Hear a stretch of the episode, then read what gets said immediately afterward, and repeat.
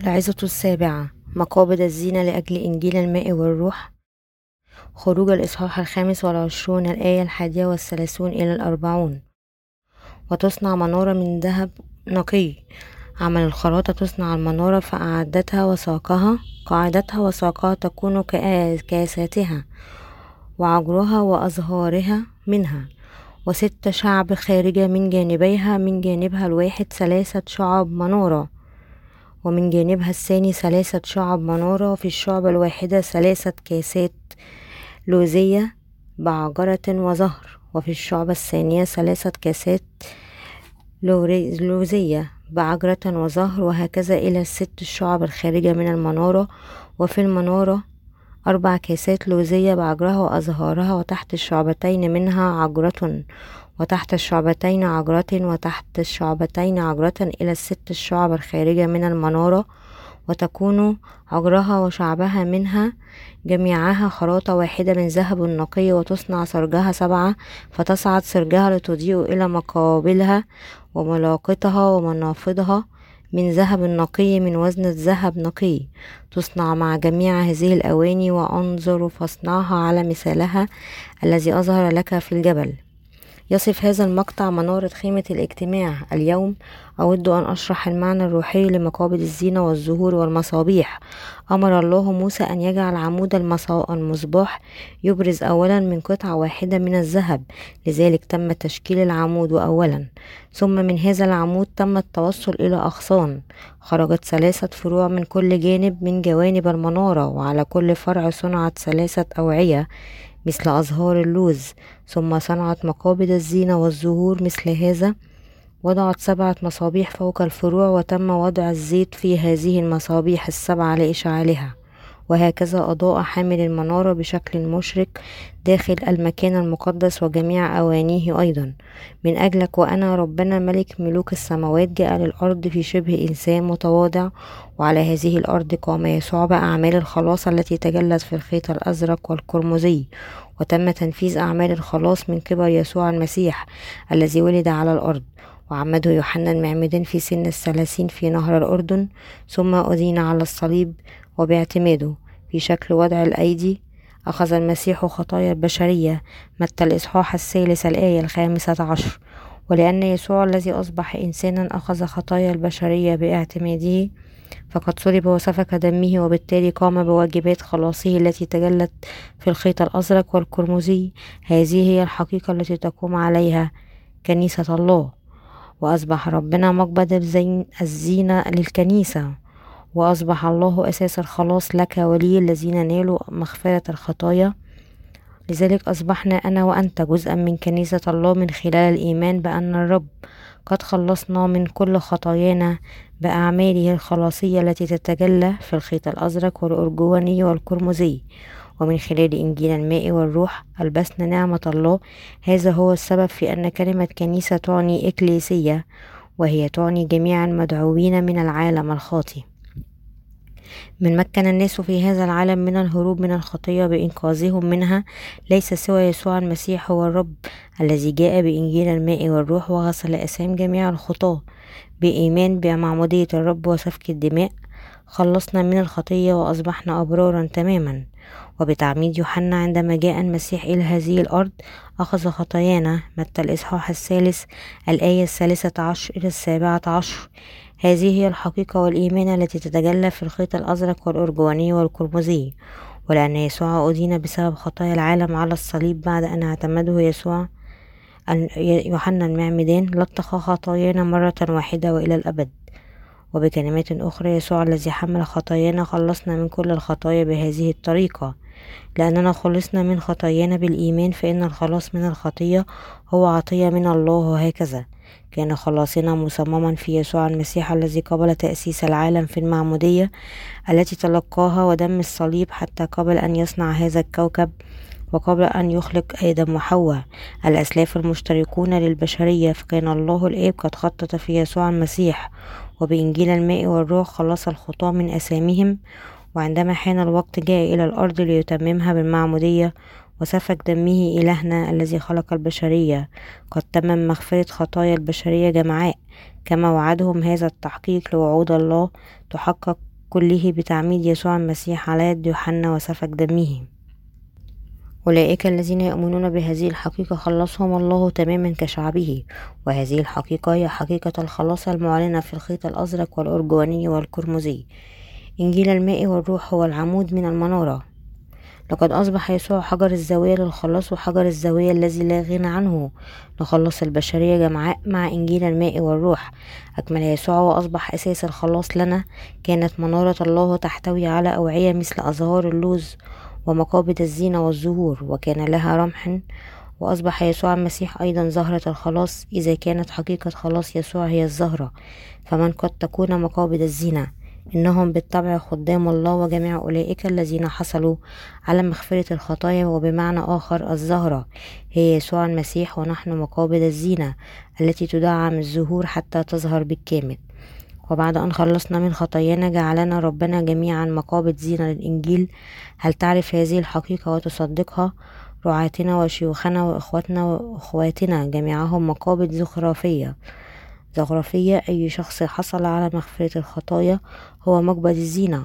وضع الرب أولا عمود الخلاص بالخيط الأزرق والأرجواني والقرمزي. وخلصنا أولا بإنجيل الماء ونصبح جميعا مقابض زينة يمكن أن يخلص الخطاة من خطاياهم.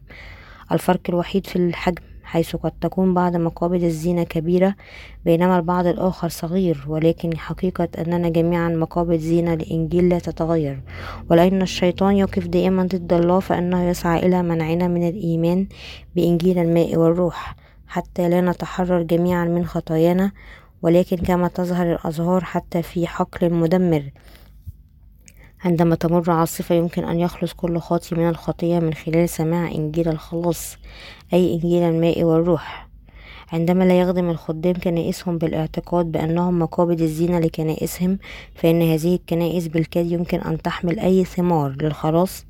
لذلك إذا كان أي خادم يسعى فقط إلى أن تخدمه رعايته فهو مجرد معرقل للإنجيل نفسه وليس مؤيد للإنجيل الجميل. السبب في مجيء الشيطان لأول مرة هو أن يسلبنا الحياة ويقتلنا ولكن ربنا جاء ليعطي حياة وفيرة لخرافه. يوحنا الإصحاح العاشر الآية العاشرة. وقد خلصها بالتخلي عن كل ما لديه إذا كان هناك أي شيء مفيد لنشر إنجيل الماء والروح. يجب ألا نتردد في القيام بذلك مهما بدا صعبا. هذه العقلية تجعلنا نصبح مقابض زينة للإنجيل بل من المناسب أن يعمل الرعاة كعمال وضيعين لخدمة الإنجيل وهذا هو السبب في أن رعاتنا يعملون في الواقع تحت أشعة الشمس الحارقة. إذا كان من الممكن إنقاذ روح واحدة من خلال قيامهم بدور مقابض الزينة حتى تحت أشعة الشمس الحارقة فإنهم سيفعلون ذلك طوال حياتهم. الخدام هم الذين لديهم نوع من الإيمان الذي يجعلهم على استعداد لفعل أي شيء لجلب زهرة إنجيل الله إلى الإزدهار. عليك أن تدرك مقدار الجهد والتضحية التي تتطلبها زهرة واحدة من إنجيل الماء والروح لتفتح. وحقيقة أنني وأنت تمكنا من الحصول على مغفرة الخطايا كانت أيضا بسبب حقيقة أنه كان هناك أجداد الإيمان الذين استشهدوا للحفاظ على كلمة الكتاب المقدس وكانت المصابيح السبعة في خيمة الاجتماع هي المكان الذي سكب فيه زيت الله الثمين بإيماننا بإنجيل الماء والروح تمكنا من الحصول على هذا الزيت الثمين والاستمتاع به. وبنعمة الله أصبحنا أيضا مقابض زينة للإنجيل. عندما نخدم الإنجيل ندرك أن هناك الكثير من الأشياء يجب القيام بها من شيء إلى آخر لا توجد نهاية لما يجب القيام به. كتب الإنجيل الخاص بنا. كتب الإنجيل وتأمين التمويل الكافي للخدام للتبشير بالكلمة والصلاة وقيادة إخواتهم وإخواتهم والإخوة والأخوات لخدمة الرب. كل هذه الأشياء يجب أن تنفذ لتحقيق دور مقابل الزينة التي تخدم الإنجيل التي آمل إني آمل ألا تنسوا أبدا حقيقة أن الله يستخدمنا الأبرار. مثل هذه المقابل الزخرفية التي تمكن زهرة إنجيل الماء والروح من التفتح.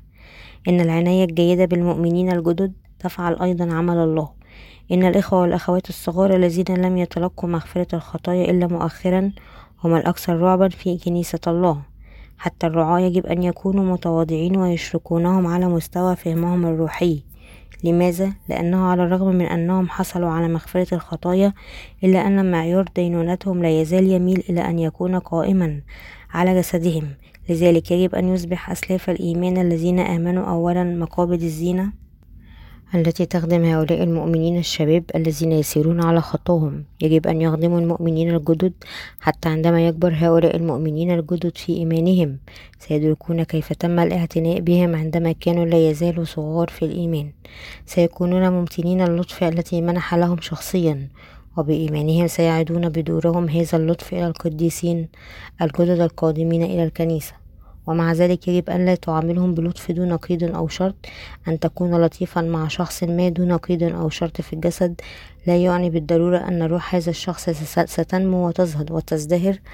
إن الطريقة التي تقود الناس إلى الرفاه الروحي هي إرشادهم للعيش وفقا لإرادة الله بالإيمان. إن كنا لطفاء بشكل أعمى فقط في الجسد فعندئذ بعيدا عن مساعدتهم يمكن أن يفسدهم بالفعل. هل تعرف لماذا يترك بعض الإخوة والأخوات الكنيسة يغادرون لأنهم لم ينقادوا بالإيمان إلى اتجاه روحي؟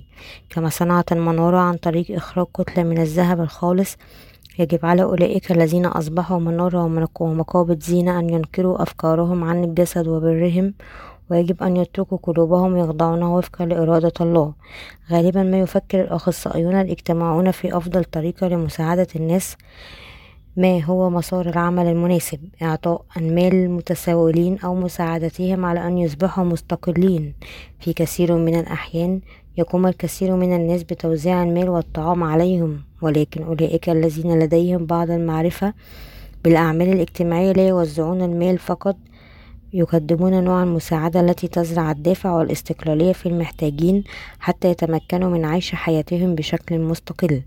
وبالمثل فإن هذا الشيء الذي يسمى خدمة الكرازة بالإنجيل هو أيضا هبة من الله لأنه يتطلب من المرء أن يسقى النفوس بكلمة الله ويخدمها حتى تنمو أجسادها وأرواحها في وئام.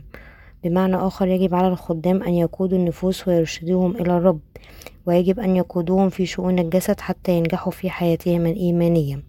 بعد خلصنا جعلنا إلهنا مقابض الزينة وعهد إلينا بالواجبات المناسبة حتى نتمكن من العمل على جعل زهرة الإنجيل تتفتح بالكامل. إن شعوب هذا العالم الذين لم يولدوا ثانيا هم مستبدون ومتكبرون ومتغطرسون ويحاولون أن يخدمهم مؤمنون آخرون. ولكن الخدام الذين عينهم الله كخدام في الكنيسة يدركون جيدا مشيئتي وهم أمناء للقيام بما تم تعيينه كمقابض زينة للإنجيل.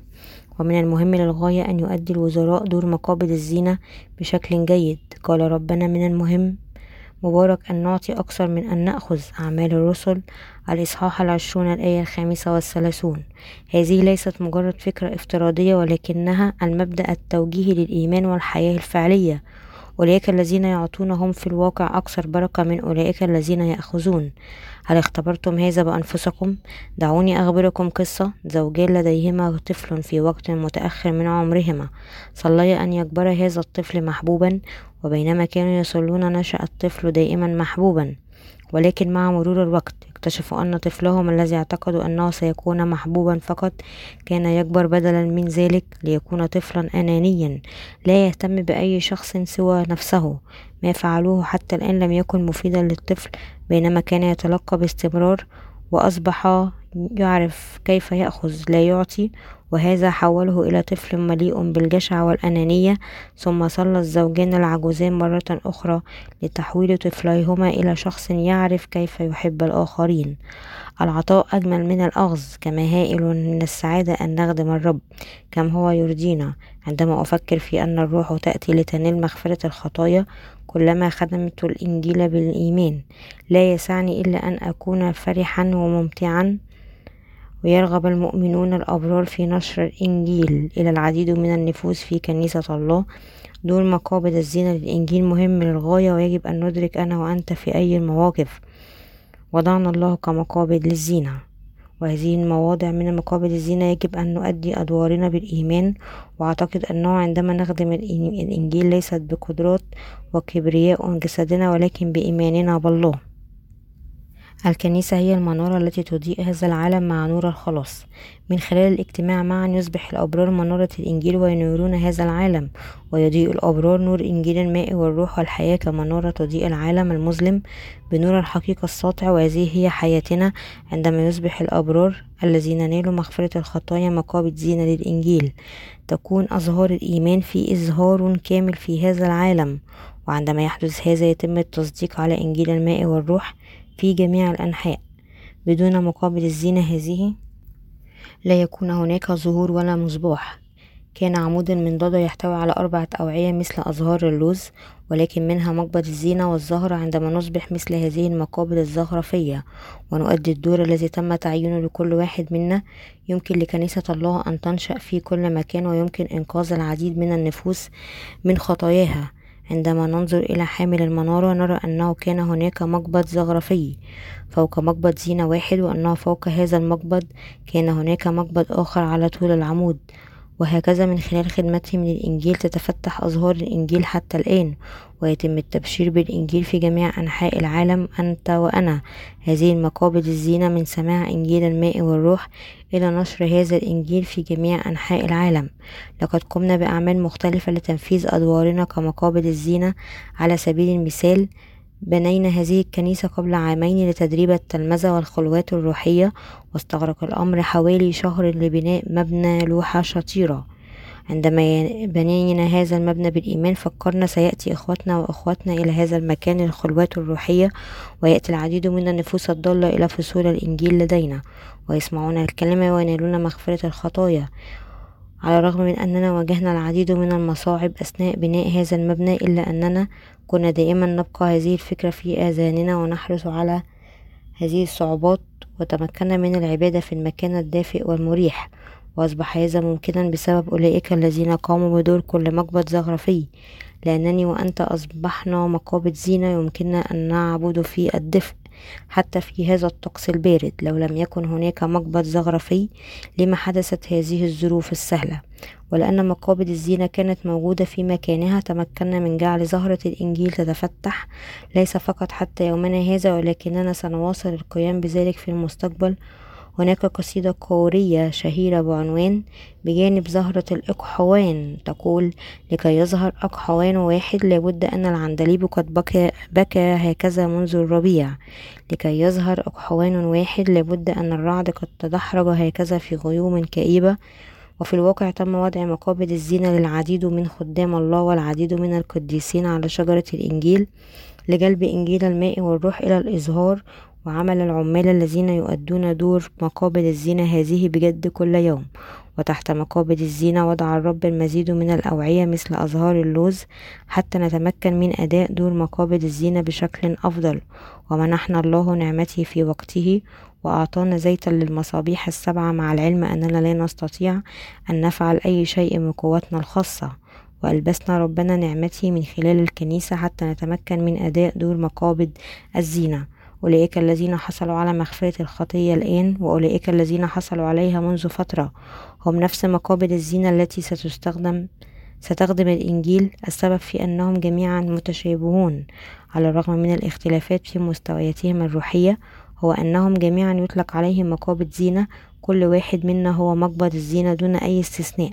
مجرد الكرازة بالكلمة روحيا مع عدم رفع إصبع في أعمال أخرى ليس ما هو تدور حوله الحياة الروحية الصحيحة أولئك الذين هم روحيون حقا يمكنهم فعل أي شيء.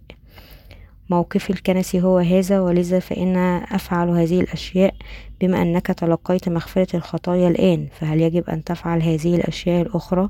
بينما أفعل أنا فقط لي هذا ليس صحيحا. عندما يتعلق الأمر بخدمة الإنجيل لا يوجد أحد أعلى أو أدنى من أي شخص آخر ويجب أن نتحد جميعا ونصبح السماد فقط لكي يظهر الإنجيل ويتفتح. كيف يمكن للقديسين المولودين ثانيا أن يتبعوا الجسد؟ أنا سعيد جدا لأن خطاياي قد غفرت وأصبحت بلا خطية ولكنني سأكون أكثر سعادة إذا أصبحت غنيا. ألن يكون لطيفا إذا تمكنت أخيرا من العيش في بسخ؟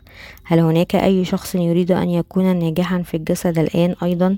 بعد أن تم حل مشاكله الروحية عندما قابلت الرب لأول مرة دون أن أدرك أنه خلصني حتى أصبح مقبض زينة مثالي للإنجيل أعتقدت أنني سأؤدي هذا الدور من خلال الذهاب إلى العمل وكسب بعض المال. أعتقدت أنني سأذهب للكنيسة كل يوم. وأدرس في مدرسة الأحد وأنشر إنجيل الماء والروح للأطفال وأدير شركة صغيرة وأعمل فقط لبضع ساعات إلى اليوم وأعطي أرباحي اليومية كتقدمة للكنيسة وأساعد في زرع الكنيسة من خلال الخدمة المادية بهذه الطريقة بالطبع. اعتقدت أيضا أنه بصرف النظر عن الساعات القليلة التي قضيتها في عملي سأقضي بقية وقتي من أجل الرب ولكن بغض النظر عن أفكاري عندما سألت الرب عن الدور الذي يجب أن أقوم به كمقبض للزينة لم يكن يريدني أن أحققه بكسب المال وكانت أفكاري في ذلك الوقت خاطئة ولم يسمح لي الرب أن أفعل هذا لذلك أنا الآن أؤدي دوري كمقبض زينة مناسب من خلال التكريس بالكامل لخدمتي لنشر إنجيل الماء والروح. كل ما يرضي الله يجب أن نفعل كل شيء. إذا قال لنا أن نزيل جبلا فعلينا إزالته. إذا تم إنقاذ عدد لا يحصى من الناس عن طريق إزالة هذا الجبل فنحن أكثر من راغبين في القيام به. حتى لو بدت أي مهمة مستحيلة ومتهورة بشكل ميؤوس منه إذا أخبرنا الله أن نقوم بها بالإيمان وإذا كانت مفيدة روحيا فإننا نؤمن أنها ستتحقق بالتأكيد. حفر الجبل بالمعاول قد تكون بدايتنا ضعيفة ولكن في الوقت المناسب سنفجر الجبل بالديناميت ونزيل الأنقاض بالجرافات ويختفي الجبل بعد ذلك لأننا لا نتبع أفكارنا التي من صنع الإنسان ولكن من إرادة الله. لقد وضعنا الرب داخل كنيسته حتى نصبح مقابل الزينة لنشر الإنجيل حيث تم وضعنا كمقابل زينة. هو الفرق الوحيد وعندما يتعلق الأمر بنشر الإنجيل لا يوجد مكان على الإطلاق أكثر أو أقل أهمية من مكان آخر. إذا كان علينا أن نرتب الترتيب فإن الأول سيخدم الأخير كما قال يسوع. إذا أراد أحد أن يكون أولا فسيكون آخر الجميع وخادما للجميع. مرقس الإصحاح الخامس والثلاثون الآية التاسعة. أليس صحيحا أنه عندما دعانا الرب لإتمام دور مقابض الزينة فإنه يريدنا ألا نتبخ... نت... نتبختر ونتباهى بأنفسنا؟ عندما نؤدي دور مقابل الزينة بشكل جيد نحل أعمال ربنا الرائعة مكانها. حيث أضاء ضوء المصابيح السبعة على منصة المنارة المكان المقدس بشكل مشرق إنه مكتوب في مقطع كتاب مقدس اليوم وتكون أدوات تشذيب الفتيل وصوانيها من ذهب خالص. يجب أن تكون مصنوعة من موهبة من الذهب الخالص ومع كل هذه الأواني. انظروا أنتم تصنعونها حسب النموذج الذي أريكم على الجبل. خروج الإصحاح الخامس والعشرون الآية الثامنة والثلاثون إلى الأربعون. ومن بين أواني المنارة كانت قادين الفتيل ثم سكب الزيت ووضع الفتائل في المصابيح التي استقرت فوق المنارة. مع احتراق الفتائل طار البريق وتم وضع واستخدام أدوات تجذيب الفتيل لالتقاط هذه الشرر. وكانت أدوات تجذيب الفتيل هذه مصنوعة من الذهب. قام الكهنة بعد الفتائل المحترقة باستخدام أدوات الفتيل هذه وضعها في صواني ثم استخدام هذه الأواني في كثير من الأحيان في المكان المقدس عندما تؤدي دور مقابل الزينة بعد أن نلنا مغفرة خطايانا قد تكون هناك أوقات تقسو فيها قلوبنا من شغل أنفسنا كثيرة بوظيفة واحدة فقط لذلك هناك أوقات نقوم فيها بأعمالنا الموكلة إلينا بشكل معتاد أو فاتر في مثل هذه الأوقات. يحتاج خدام الله إلى تغيير فتاة إلى المنارة كما تم تقليم الفتاة إلى المحترقة. يجدد خدام الله قلوبنا من خلال تغيير الواجبات وتم تكليفها بها بالتناوب. ربنا يزيل جمر قلوبنا حتى نتمكن من الاستمرار في خدمة الإنجيل كما هو مكتوب الأشياء القديمة قد مضت. هوذا الكل صار جديدا كورنثوس الثانية الإصحاح الخامس الآية السابعة عشر.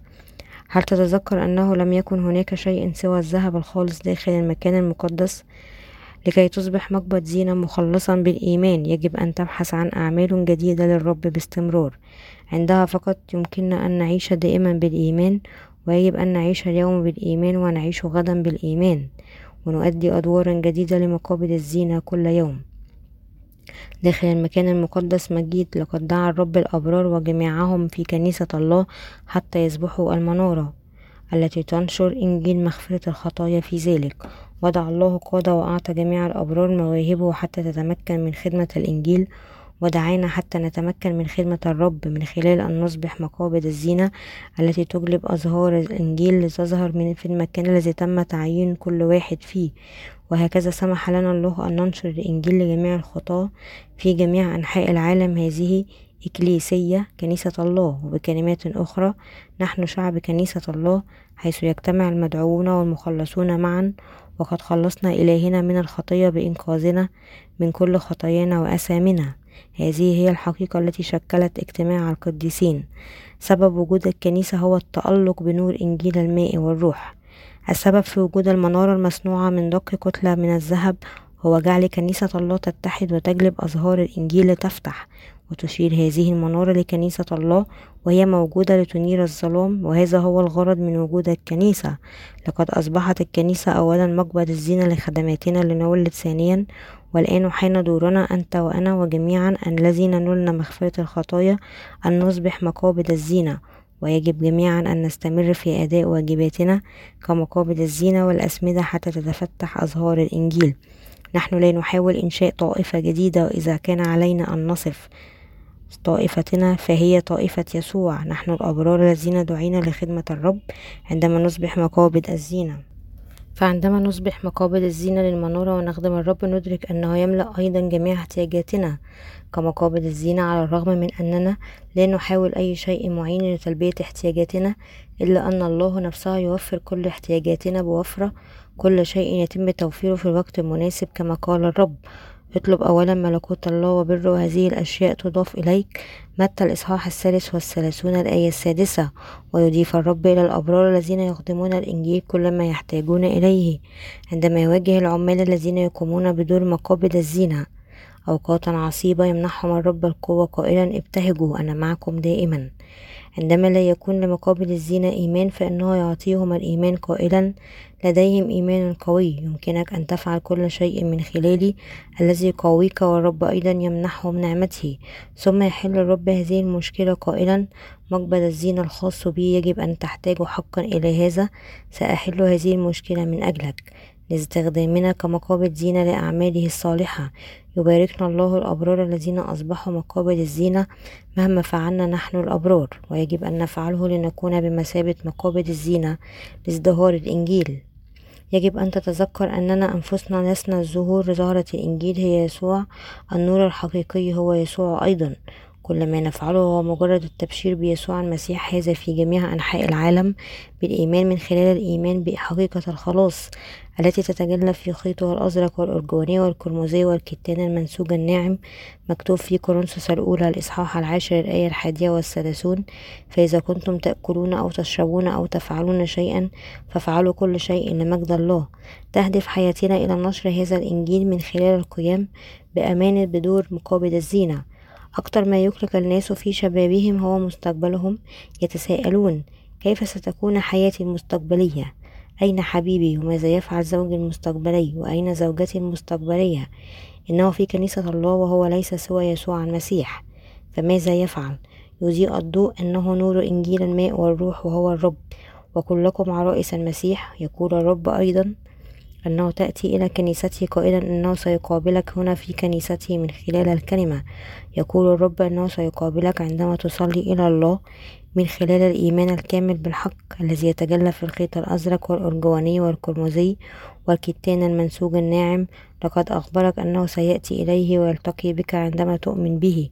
يجب أن يكون الصالحون مستيقظين دائما في أفكارهم. عندما تملأ قلوبك بإنجيل الماء والروح فإن الروح سيبقيك مستيقظا كل يوم. ربما تكون قد قشرت بصلة من قبل.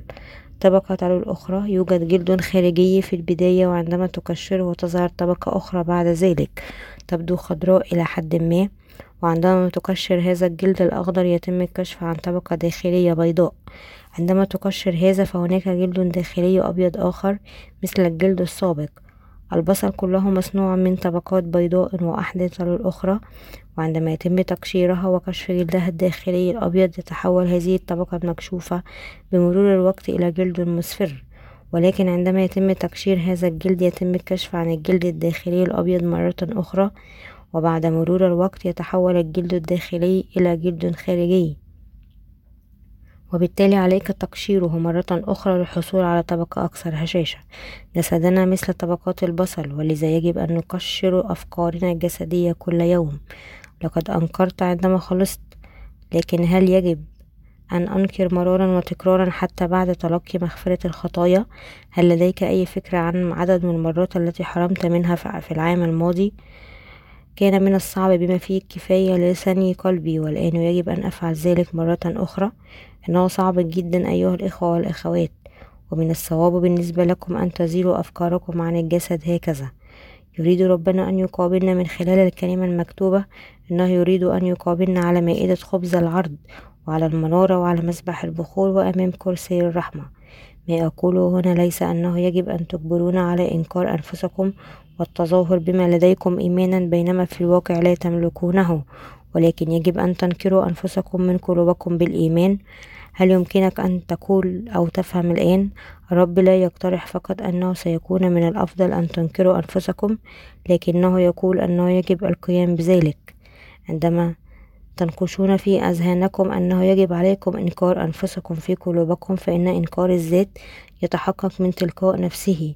يتم الوصول إليه من تلقاء نفسه دون أن تدرك ذلك. آه هذه هي الطريقة التي يمكنني إنكار ولكن إذا لم يتم تدريس المبادئ الأساسية وأجبر الناس فقط على ثني إرادتهم فلن يكون هذا مستحيلا عليهم تحقيقه فحسب بل قد ينتهي الأمر إلى فقدان إيمانهم. عندما نروض قلوبنا للخضوع فإن الرب مسرور وإذا كان ذلك يرضي يرضي الرب فعلينا أن نخضع أفكارنا الجسدية للخضوع بالطبع. وهناك بعض الأشياء التي تبدو بعيدة عن متناولنا لكننا ما زلنا نحاول جاهدين تحقيقها. أليس هذا هو الحال؟ ولأن الرب خلصنا وجعلنا عماله فلا يوجد شيء لا نستطيع أن نفعله كما قال الرسول بولس. أستطيع أن أفعل كل شيء في المسيح الذي يقويني.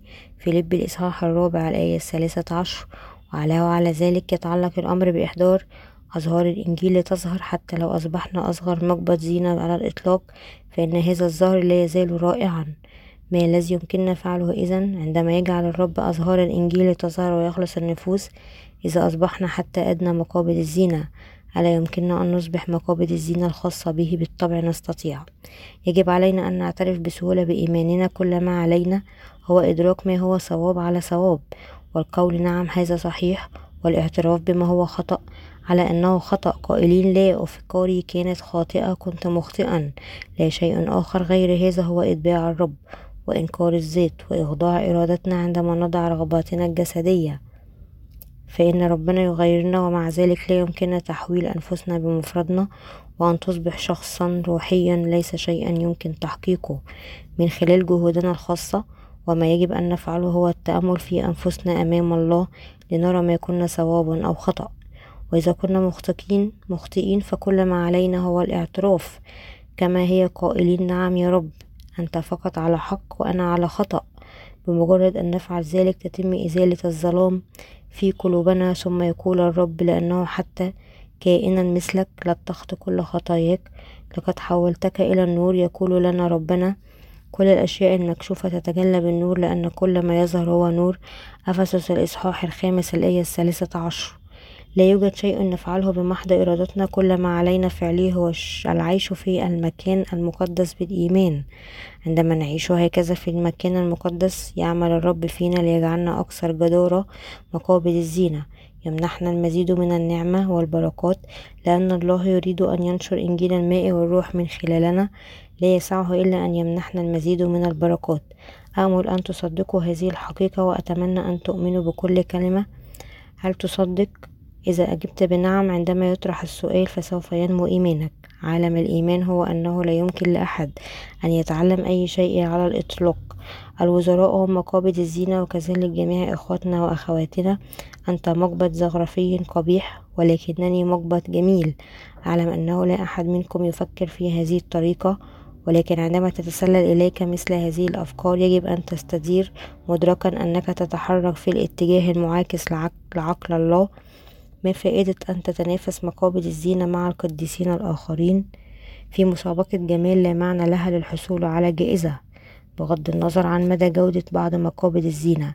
هل يمكن أن يكون أي منها أجمل من الزهرة نفسها؟ إذا كانت مقابض الزينة أكثر لفتا للانتباه من الزهرة فإن الزهرة تتحول إلى زهرة عديمة الفائدة وغير جذابة. مثلما هناك حاجة إلى الطوب الصغير والكبير لبناء جدار. هناك حاجة جميعا سواء كان ذلك أفضل أو أسوأ كمقابض الزينة التي تجلب أزهار إنجيل الرب إلى الإظهار. ومن ثم دعونا لا نتجاهل بعضنا بعضا في غطرستنا.